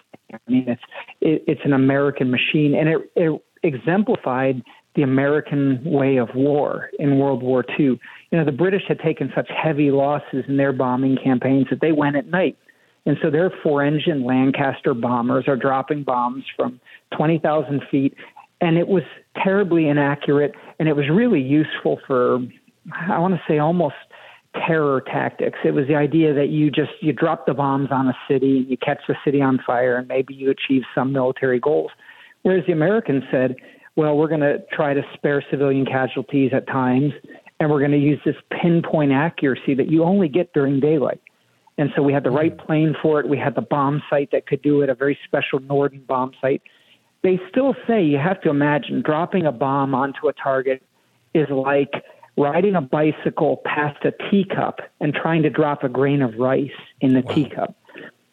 It looks like it's point and click, but really there's some serious calculations involved, everything from the wind, and the Germans would put up smoke screens. It was a challenging way to go, but it was a way to win the war. And our air crews knew they were going to have to take heavier losses and they were going to have to just, you know, they were going to have to get destroyed to bring this war to an end. And in the end, the United States uh, 8th Air Force lost more men than the Marine Corps. Wow. They lost 40,000 men doing these kind of missions, but they also brought the German war machine to its knees. A lot of their targets were airplane factories, like the Focke-Wulf factory in Bremen and the Messerschmitt factory in Regensburg. And that's why when D Day rolled around, where were the German aircraft? The beaches were completely free of, of enemy aircraft. You know, one or two made passes down the beaches. But by D Day, by June 6th, the Luftwaffe had been all but wiped out. But it came at a great cost. Wow. Uh, this is just remarkable. I want to remind everybody uh, to get a copy of your book, A Higher Call An Incredible True Story of Combat and Chivalry in the War Torn Skies of World War II uh, by Adam Makos and uh, Larry Alexander. And I want to always encourage you to get two right? Get two copies of the book, one for yourself, one to give away as a gift. And again, this the Flying Fortress, as it's known, uh, quite a remarkable machine. Adam Makos, in the, the minute that we have remaining, let everybody know how they can um, follow the work that you're doing. Well, Rich, I, I really appreciate what you're saying and, and doing, and um, this is just a great one of those one in a million stories of two enemies who became fishing buddies. And whenever I tell people it, they think oh, you made that up. And then I say, no, this is a true story. I found these guys after they found each other, and I was just in the right place, and I was a lucky person who got to tell this story. But I like to think it represents all the guys who served. I think Masters of the Air represents all the guys who flew. And so I would say you will not regret picking up a higher call. It's not that I'm a great writer, it's that it's simply the best story of World War II. Outstanding. Now, Adam, if people want to follow you on social media or visit your website, where do they go? Yeah, I've got a, uh, a website, adammakos.com. I'm on Facebook and Instagram too. And uh, and the book is sold at booksellers everywhere. So if you want an autographed version, valorstudios.com. Outstanding. Well, Adam, I appreciate it. You are a, uh gentleman, a scholar, and a patriot, and I thank you for being here tonight. Hey, thanks for having me, Rich. Let's do it again someday. You bet. We'll do. All right, folks, Open Phone America is coming up. We're going to talk about in laws and a couple other things, but I really want to get your thoughts on in laws. If you've never called the show before, make sure you call in now 833 4 Valdez.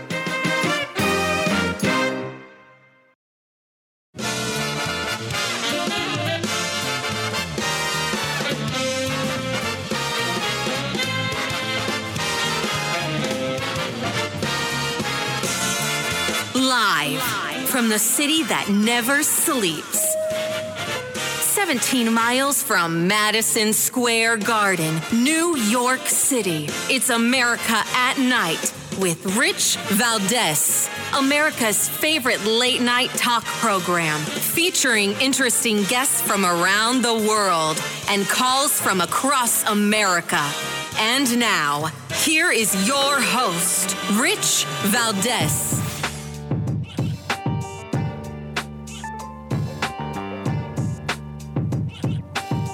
Hi there, good evening, and what's up, America? I am Rich Valdez, Valdez with an S, at Rich Valdez on all of the social media. Your liberty loving Latino amigo. Happy to be here with you on this Tuesday night edition of the program, hour number three, also known as Open Phone America. And we're taking your calls on all the topics we've discussed tonight World War II, the border, Trump, everything else. And I also want to add a new topic, which is in laws. And I got a couple of different angles on the in laws topic. I'm curious to see what people have to say. If you've never called the show before, I want you to call tonight 866 505 4626. That's our legacy line 866 50 Jimbo. Uh, big shout out to Jimbo, RIP. And if um, you're a regular, then you know the number 833 482 5337 833 4 Valdez. And uh, I w- want to get into a few things tonight. And I'm probably going to start it off with a clip, right? A clip of audio, uh, because I was um, looking at at these uh, interesting stories that I saw on in-laws, and um, our crack team in the control room came across this clip of audio from uh, comedian Jim Gaffigan on late night television uh, a couple of years ago, and he, he shares a very interesting story uh, about his in-laws. Listen to this. My my wife's parents are are special people. Their names are Louise and Dominic. I call them Louise and Dom. But my wife's siblings have also gotten married, and some of their spouses call Louise and Dom mom and dad because they're weirdos. you know, it's like I, like do you call your in-laws mom and dad? No. Because it's like I understand sometimes people marry into a family and you become so close to their spouse's parents that they want to call them mom and dad, but don't. it's it's weird and confusing for the rest of us. They're like, wait, that's his mom? He married his sister? You know, it's like, what state is he from? You know? That's funny, and um, I, I think it's uh, an interesting thing as well. I, I was very formal, uh, with like ma'am and sir all the time. That was how, how I did it. But I'm curious to know how you guys refer to your in-laws, and moreover, I, I want to get into the nuts and bolts of it. Right? Do your in-laws like you? Do they support you? Do they um, trash you when you're not looking, or are you the favorite? Do they like you more than they like their own child? Um, I really want to hear from you on this, and of course, all the other topics as well. And I want to share this one with you. There's a story in Business Insider. It says six signs that your in laws are meddling in your relationship, even if you get along. Now, even if you get along with your in laws uh, or your spouse's parents, they can impact your partnership. A therapist shared a couple of signs that an in law might have too much say in your relationship. In laws who openly gossip and make non emergencies feel urgent can totally influence your marriage. So, whether you're thinking of marrying your significant other or in a long term relationship or are married, there's a lot to consider besides the relationship between the two of you, right? It's your relationship with their parents.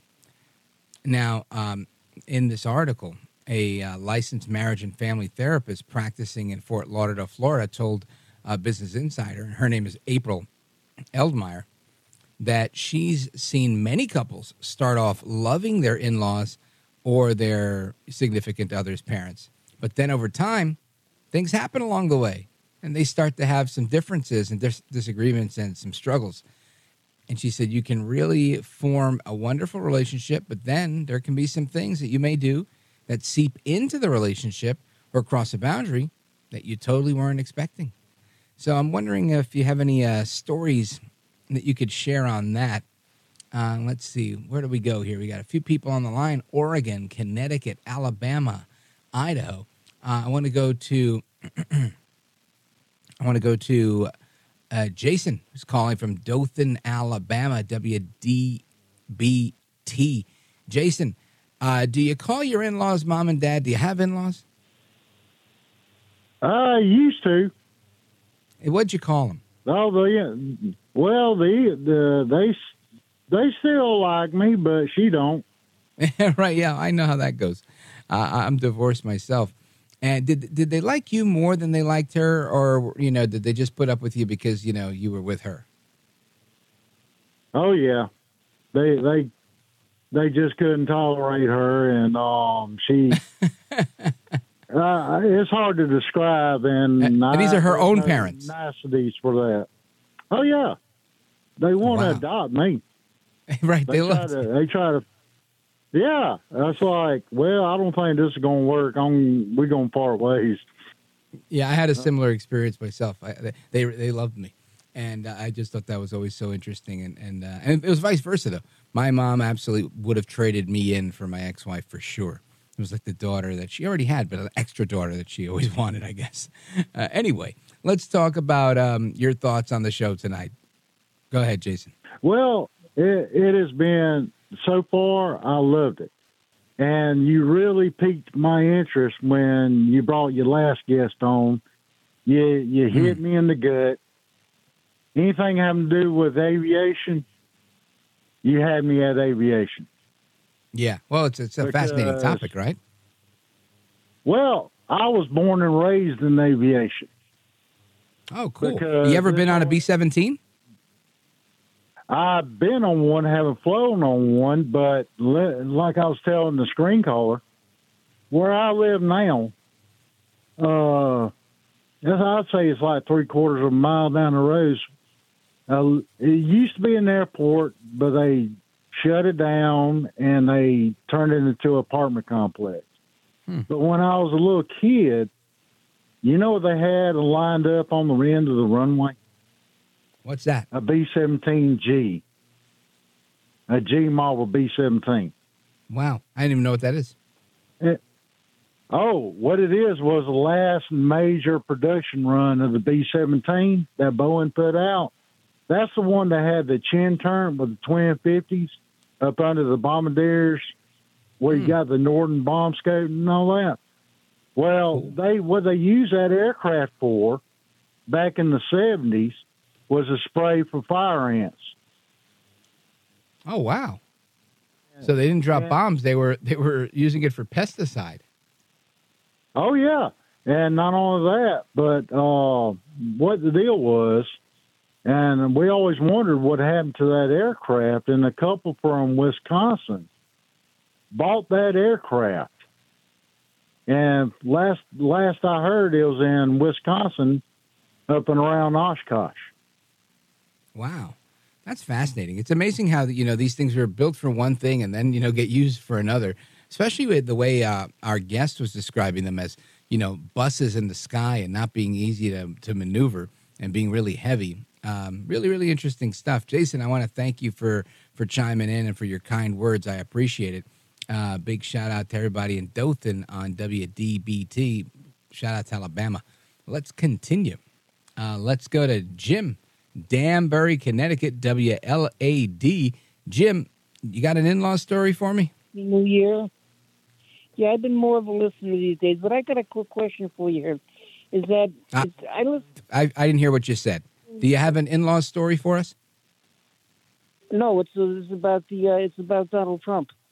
Okay, go right ahead. I'm just curious that all the right wing radio shows I listen to, they all talk about the border. The border's an issue. I one second. Oh yeah, take your time, Jim. Let's go to Brad. Let's go to Brad. Uh, in uh, where is Brad? Just put him on. I'll figure it out. Bowling Green, Kentucky. Hey, Rich. Uh, my father was a, a World War II bomber pilot, but he oh was wow! fighting in the Well, that's awesome. He was fighting. Thank, thank God for his service. Uh, yeah, he he lived through it, thank God. And uh, but he used to fly over uh, enemy territory and everything, and there was headhunters, and if you went down, yeah, a good chance you was going to be soup.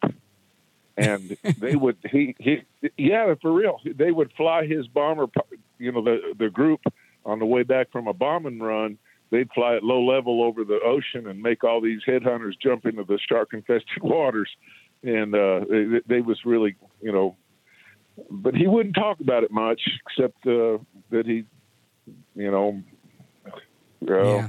it, it was war Oftentimes, right? I find that these the greatest generation was always very silent about um, what they went through, and it was rare to get a story. I did an interview, uh, probably five or six, maybe I don't know, it was 2018, uh, with uh, with a World War II vet. He was a bombardier, and he uh, fascinating, nice, nice man, and he was uh, from Coney Island, Brooklyn, and we were, um, you know, we met at a at an event where he was being honored and for his service. And I asked him, "Would you come on my show?" And he said he would. So we did a, a phone interview.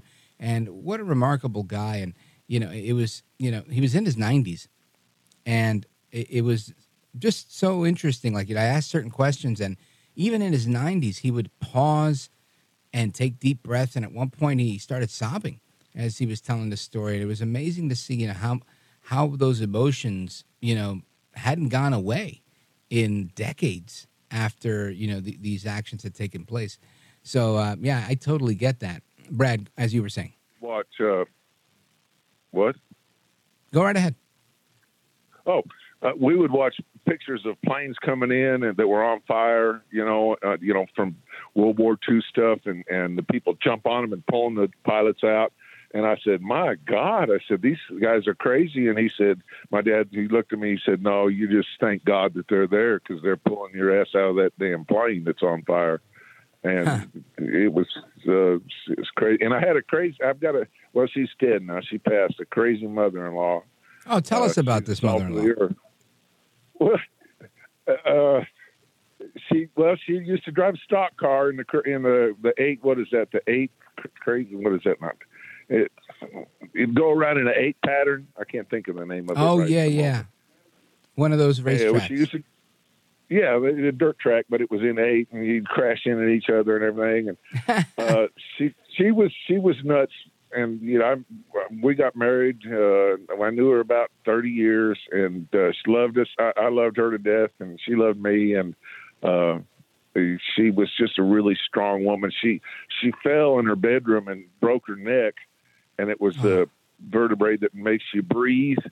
And she found out she was going to have to be on support the rest of her life. She said, "Well, just pull the damn plug." And her daughter got in bed with her, and she just slowly died. Uh, she's really something. Wow. Sounds like a real pistol. God bless her. Brad, thank you for the call. Big shout out to everybody on uh, WKCT. Sounds like your dad was a hero and your mother in law was as well. And uh, let's see, let's continue. I want to keep. Uh, all right. They're telling me I should take a break. So we'll take a break here. We'll come right back to your calls. This is America at Night with Rich Valdez. Call now 833 4 Valdez. That's 833 482 5337. 833 4 Valdez. That's Valdez with an S.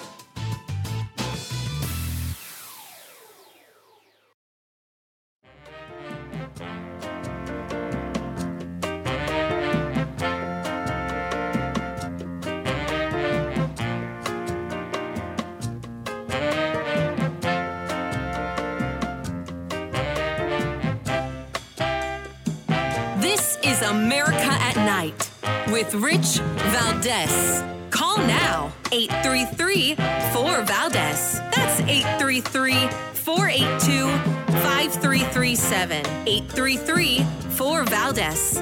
That's Valdez with an S. All right, I hear that Jim has called us back. He put us on hold before. He was very busy, probably getting a call from the president. Jim in Danbury, WLAD. Go right ahead.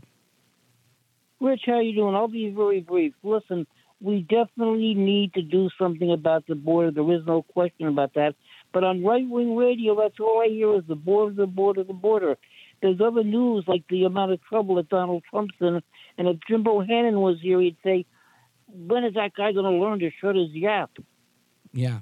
Well, now we have you to say that, so thank you for that, Jim.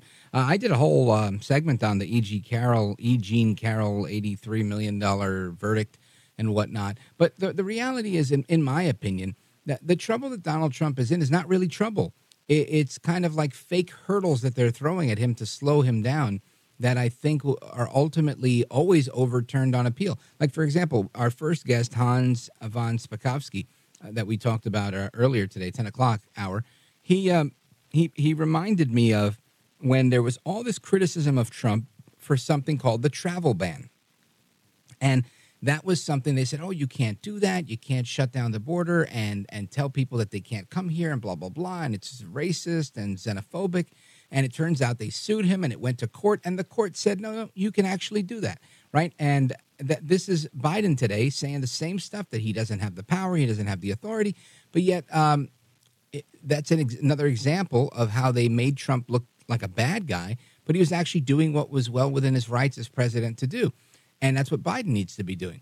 So I think, you know, it, when it comes to Trump, we need to really look at at when they say things about him, how accurate are they? How true are they?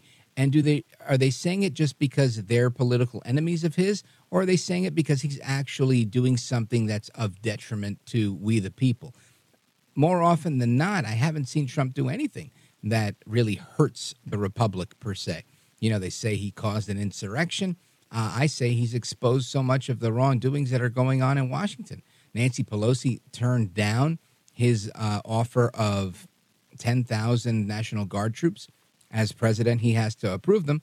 And as the head of the uh, Capitol complex, as speaker, she has to request them with the um, with the mayor of uh, who is the de facto um, governor, if you will, serves in the role of governor when it comes to the National Guard in Washington D.C. But both of them didn't request the National Guard until uh, the next day, or at least late, late, late, way later in the day. Hours later is when they started the conversations about it, and we know that because we've had Kash Patel on the program, who was the chief of staff at the Pentagon during the um, January sixth um, debacle, as well as um, I forget his name now uh, but the um, Secretary of Defense at the time. So I think these are the things that we have to look at. And I don't think that this is really right wing radio, but be that as it may, I think that's the whole point here is that we're offering a conservative alternative to the media narrative that you hear on CNN or MSNBC or the rest of those stations that are always trying to give you a different story the story that you know Trump is bad he's an enemy of democracy everything is horrible and I don't know if Harvard Harris poll means much to you it doesn't really mean much to me but I know that it's a it's a poll it's out there and it has some sort of reputation and they they've been reporting the uh, inflation issue as the top issue Jim and what ends up happening is that inflation's no longer the number one issue. It's the border. People are very, very, very concerned about what's happening at the border because people aren't feeling safe anymore. So, you know, I, will criticize Trump when I, I think he needs criticism. But honestly, I agree with him on most of these issues. I don't think that there's much to criticize. We can criticize style, right? We can criticize um, the way he does what he does that's fine if you want to say, you know, I don't like the way he, he speaks, I don't like the way he carries himself. But when it comes down to the actual decisions he makes as president, uh, I think I think he's done an incredibly um, good job, a very fair job. At least that's my thought, Jim. Big shout out to Danbury, Connecticut, WLAD. Jim, thanks for your call. Folks, we come back to your calls and more straight ahead. Don't go anywhere. I'm Rich Valdez.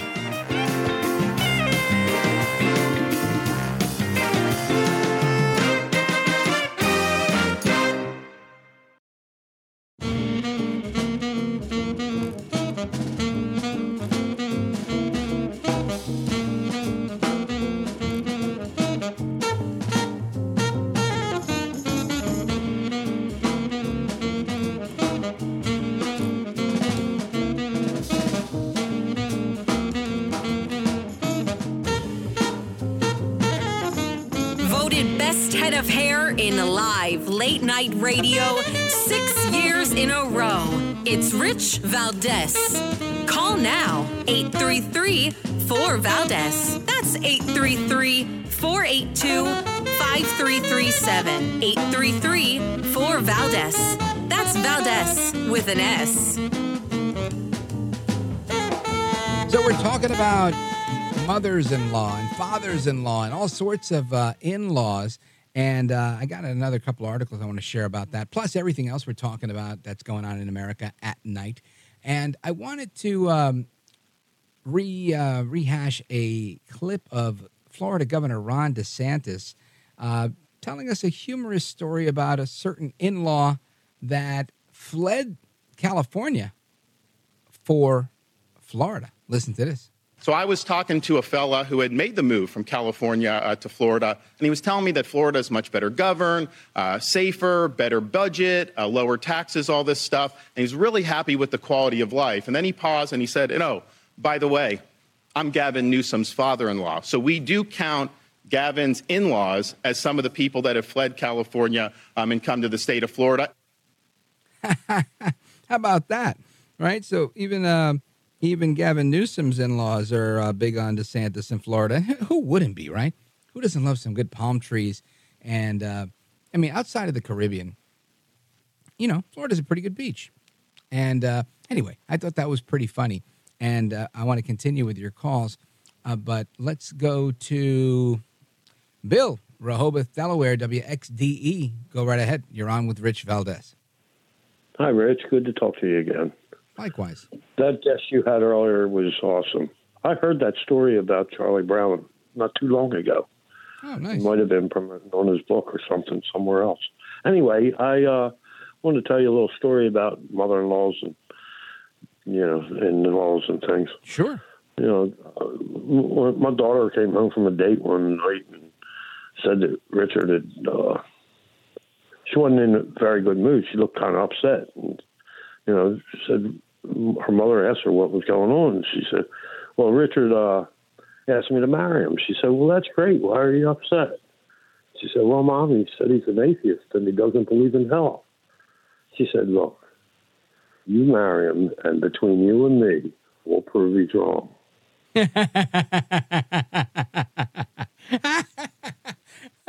that was a great joke. Bill, you should have a, a side hustle in stand up comedy. That was a really good joke. I love that. Uh, I, I, don't know where, where if that was real, if that was uh, actually how it went down, or where you got it, but uh, excellent joke, Bill. Thank you, brother. I appreciate that. Oh, that was funny. Uh, we will prove them wrong. We'll show them that there is a hell. I love it. Uh, let us continue. Uh, let's see. Where do we go? We've got all over the place. Da, da, da, uh, let's go to Joe. Joe's in Salem, Arkansas. KSAR. Joe, go right ahead. Hey, Rich, you don't have to answer this, but I was curious, as inquiring minds are. Uh, you mentioned divorce once. Um, uh, who was the petitioner and what were the complaints? And then I'll have another comment. Ah, well, this is a simple one. Uh, my my ex wife got tired of my what we now know is ADHD, but came across as dismissiveness and um, generally distracted and just you know you don't pay attention, you don't do this. I later found out why uh, those things were happening, but that was generally it. She just felt like uh, like you know she couldn't connect, and in reality she couldn't. You know, ADHD is a pretty. It's, it's a lot more than just being a little hyper as a as a kid in a classroom. As an adult, it really. Um, I mean, you could probably even hear it as I do the radio show. You know, which is why I love the segments. You know, I can I can talk about something for a few minutes and then boom, commercial, and uh, we can switch to the next topic if we have to, and uh, that's very comforting. And I can get up and walk around during the commercial break and stretch and do all those great things. But I didn't always have a job like that, and um, you know that causes stress. Plus, my kids were little, and you know we, were, we had a home and all that stuff. So you know, ultimately, I think that was probably a very large part of it, and and uh, she was the petitioner. And you know, later we we figured out, and today we get along really, really well, and we're very proud of the family that we made, and uh, and everybody's happy and healthy, thank God. And, and that's kind of the answer to that one, Joe. What else you got? So, kind of a short attention span, you're saying, it was one of her complaints, huh? Yeah. Well, and I mean, it, that stuff rears its head in many ways, right? It's like, hey, uh, bring home some milk when you're on your way home. And again, the way that stuff works is I go, oh, I got to get milk. Let me go to the 7 Eleven. But instead, my car magically drives to, I don't know, TJ Maxx and I buy a new tie. I come home with the tie and she's like, where's the milk? And I'm like, oh, shoot, I had to get milk. But I really, you know, uh, I wanted to get a tie. I don't do, and it wasn't on purpose. It really was just one of those things where I end up at in the parking lot of this place, and it, you you kind of feel like your car just drives to certain places, and it's all about routine. So um, yeah, you you do that a few hundred times, and anybody's going to be mad at you. Yeah, I hear you there. Um, when, when, before I moved to Arkansas across the border, in Missouri, we had a town, town called West Plains, Missouri. There, and uh, the women watched the, um, the the the notices for divorce, and they wanted to know who the petitioners was. Mostly women, seventy percent. I watched it for a long time myself, just Yeah. to get a statistic. And seventy percent of the ladies were unhappy with the men. And boy, I tell you, I'm kind of glad I'm down here where there aren't too too many people, because uh, they they I worked all over town uh, my business took me all over town, and they uh, they hit you up for coffee or dinner or whatever because they watch them notices. Hmm. It's a way to. It's like a dating app. Well, I'll tell you this. Uh, you're right, um, and we've had several guests on this program that indicate that women are uh, usually the, the the one that files for divorce. Most men don't wake up and say, "You know what? I don't want to be married anymore." It's just not a thing for men. Uh, marriage is a very very comfortable situation for most men. Uh, you know, even if they complain or whatever, it's it's usually very tolerable. Um, i i- it's women that are looking for something that men uh, don't always tap into, which I, I know now. I don't doesn't mean I know how to do it, right? I, I don't think I could succeed at marriage right now either. But I do think that men, um, at least me, I'll speak for myself. Th- there is a a degree of gentleness and and foresight that one needs when approaching a woman that comes to you with a with a concern or a, a problem, let's say, right? So if your wife comes and she says, "Oh my gosh, you'll never guess what happened at work," and you say, "Oh, what happened?" And they go on to tell you about this problem that ensued at work, my brain is hardwired to tell her, "Oh, here's what you got to do. You got to do this, this, this, and this. Make sure you do this, and boom, problem solved." And that's literally not what they're looking for right? Which is where you get the, the, the butt of all these jokes about, you know, with women and whatever. But the reality is they're not, uh, because there is a a a need for validation in, in for both parties.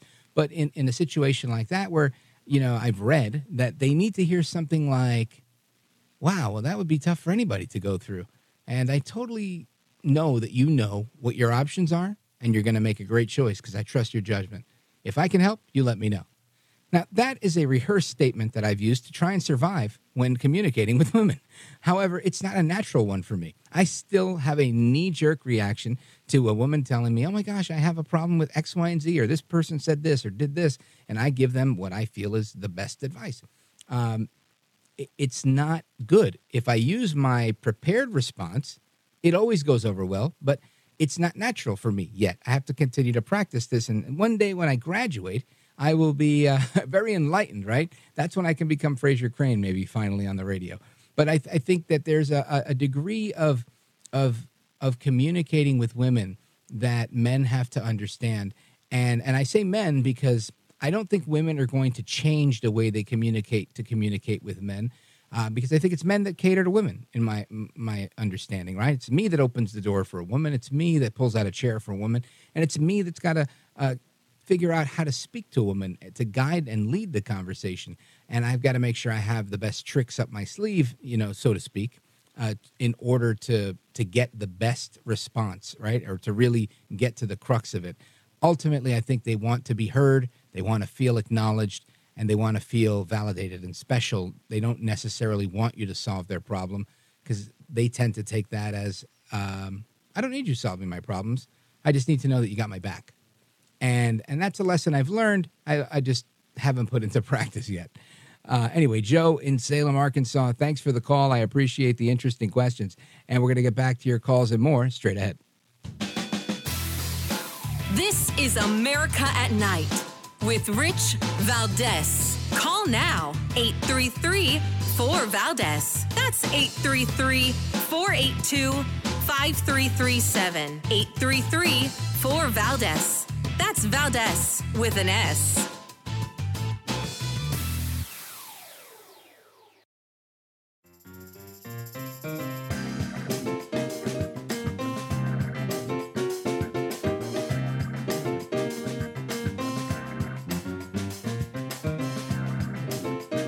This is America at Night with Rich Valdez. All right, we do round one of the speed round right now. And let's go to Dave. He's calling in from KASI. He's on the road near Des Moines, Iowa. Dave, I understand your dad is an American hero. He served in World War II. What was that uh, experience like? Well, his first experience going over there, he uh, stormed Utah Beach with his crew. And uh, the picture that he, one of the pictures he brought back was an old black and white. My dad was five foot seven. His two buddies were six foot two, and he was the only one that came back was an old man. Hmm. And he ended up with five Bronze Stars. And I wouldn't doubt if he wasn't in the B seventeen like you guys were talking about earlier. And um, you know, I- me and him were never really all that tight, but I got to be proud of the you know the best generation ever. And Biden just makes me so sick to my stomach that he's trying to destroy all of this. Oh, you're right, Dave. Listen, first of all, I want to thank your dad, uh, you know, and, and his legacy uh, for his service to the country. Uh, he's a hero. And, uh, and thank you for your comments as well, because I agree with you. I think Biden's been uh, detrimental to America in many ways. And some people still would rather focus on, you know, whatever it was, the latest thing that Trump said or they accused him of, rather than focusing on how bad things are under Biden as opposed to the way they were under Trump and and people try to make me out to be the bad guy, saying that you know I somehow idolize. Trump. I don't idolize Trump. I just life was better then. Why not do that again? It makes a lot of sense, right? Every, everything was most things were better. I can't think of something that was worse. I mean, maybe, um, yeah, no, I can't think of anything that was worse that, that's better right now than than than when Trump was around. I just can't think of it. So I think you're spot on, Dave. I appreciate it. Um, much success on your road trip, and a big shout out to everybody in the KASI area near Des Moines, Iowa. Thank you, Dave, for the call.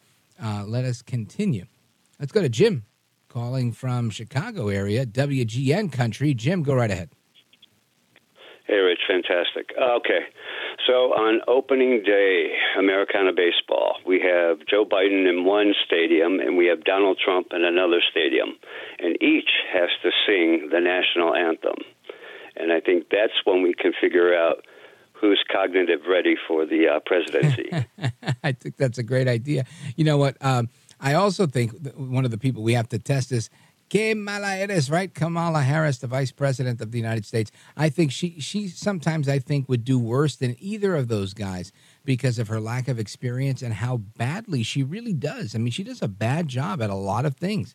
I'm I'm oftentimes really taken aback. I'm like, man, there's a relatively young woman who's an attorney who's literally vice president. She was a United States senator, and the things that she says, you would think that her and AOC were contemporaries, that they went to the same school and believed the same things. It- it's just shocking to me the things that we have. But yeah, I, I'd love to just see both of these men uh, sing the Star Spangled Banner. I think that would be a fantastic thing to see. Jim, big shout out to everybody in Chicago listening on WGN. Thank you, sir. Uh, let me see. Where do we go? Let's go to Michael, Pendleton, Oregon. Talk to us about uh, what's going on at the Pendleton Air Base. Yes, Rich. Hey, great talking to you. Uh, great guest. Uh, Thank you. Yes, I. With a future call, I want to. I have some uh, stuff I wanted to support President Trump with, of course, uh, on my next call. But on this call, I was calling in Pendleton, Oregon, out here. We had an air base, uh, Rich, during World War II. Some of your listeners may have known somebody that was at the air base. Doolittle's Raiders trained here. That went on the Tokyo air raid in uh, April of 1942. And we had some air shows uh, when I was growing up, and they had a B 25 Mitchell bomber. And uh, I think this was back in the 80s, 1980s. And I got to go in the bomber, sit in the pilot seat. And when I was younger, I always wanted to be a pilot. And that was a big thrill to sit there in that seat. And I tried to imagine being a pilot on that Tokyo air raid, flying in that plane. Wow. And but I got to sit in the B twenty five Mitchell bomber. Well, you know, Michael, that, that's a cool story. And I remember I, I didn't even get to go inside, but as a kid, my dad used to take me to Coney Island to the boardwalk when I was a kid. We I grew up in Brooklyn. And uh, we would go and watch the Blue Angels do an air show every 4th of July over Coney Island Beach. And it was always quite the spectacle, and I loved watching it. That They did a great air show, and they had these, you know, vendors on the street that would sell these inflatable, uh, like F-35s or F-15s or whatever jet it was that they sold uh, at that time, but a big blue one. And and you know, sometimes he'd buy it, sometimes no. But it was just remarkable to watch the the pirouettes and all the um, really cool things that they did, and and it impressed me as a kid. And something you were saying about getting inside uh, the bomber. Um, there is a, um, a program director that I had when I worked in New York City on local radio on uh, WABC, and um, my uh, program director at the time, a guy named Dave Labrosi. He's actually um, uh, a head honcho now at uh, KDKA in Pittsburgh. But Dave once told me when he was like 15 years old, he went in a radio studio and threw the cans on his ears and uh, just started talking away on that microphone because you know he always wanted to be a radio guy, and and eventually you know had a phenomenal career uh, on air and then as an executive within radio and still is, and and it, it reminded me of, of your story honestly. Uh, with you know getting in there and dreaming of what your next step in life is going to be, and sometimes I think that's what you need. You know, uh, like the old saying, "It's okay to have your head in the clouds as long as you keep both feet on the ground."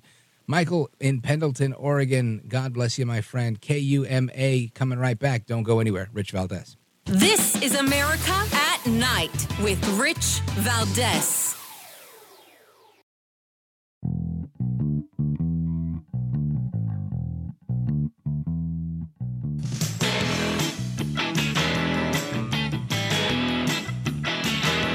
Rich Valdez, who again will do a fine job, and I know you'll enjoy listening to it. This is America at Night with Rich Valdez. All right, here we go. It's uh, round two of the speed round. Let's go to David, White Valley, Pennsylvania, KDKA. Uh, tell me, what's going on in America, brother? Hey, I love listening to you every single damn night. I'm Thank you, telling you, so much. I appreciate And- you listening. Yeah, well, that's, I don't understand how many people in this country don't understand what's going on. It, it really bugs the hell out of me. They're not listening to the show. I think that's the problem. And I don't mean to toot my own horn. I mean, I think they're just not listening to to somebody that's telling the other side of the story. They if if people don't pay attention to what's going on, or you only listen to one side of the story, you're done. And when you look at CNN or you watch MSNBC or you see what's going on on, on any of the uh, the the left wing channels, they, they rarely ever give you any context. And if they give you any clip, it's Trump saying something and they're taking it out of context. So of course they're going to misrepresent the facts. David, thanks for your call. I appreciate it. Lee, Burlington, Vermont, WVMT. I understand your husband is also a World War II hero. Tell us about it. Well, he didn't fly the planes, but he was in the unit that developed the tests for selecting out the best candidates to become pilots, bombardiers, and navigators. And they had different characteristics, and they used not only pencil and paper qu- questions about their abilities, but they also did biographical s- inventories of what their experiences had been. And they hmm. found that the best pilots were the eldest of farm families because they had experience with large equipment. They had situations where they had to make fast decisions and they were very observant and my husband also taught them to look for the edges of the tarps that the Germans put over their airstrips. It's very detailed, and you know, it's. I guess that's all important. I've never flown a plane in my life. It's on my bucket list of things to do. Uh, but Lee, thank you. In the essence of time, I bid you adieu. And um, shout out to our buddy Paul in Bo- Boise, Idaho, listening online. Rich Valdez, America at night. He wants to extend his condolences to the families of the three service members that were murdered uh, because of Joe Biden's dereliction of duty. Thank you, Paul. Big shout out to everybody who called tonight. And of course, hasta la próxima. Until the next time, take care, good night, and God bless you, America. I'm Rich Valdez.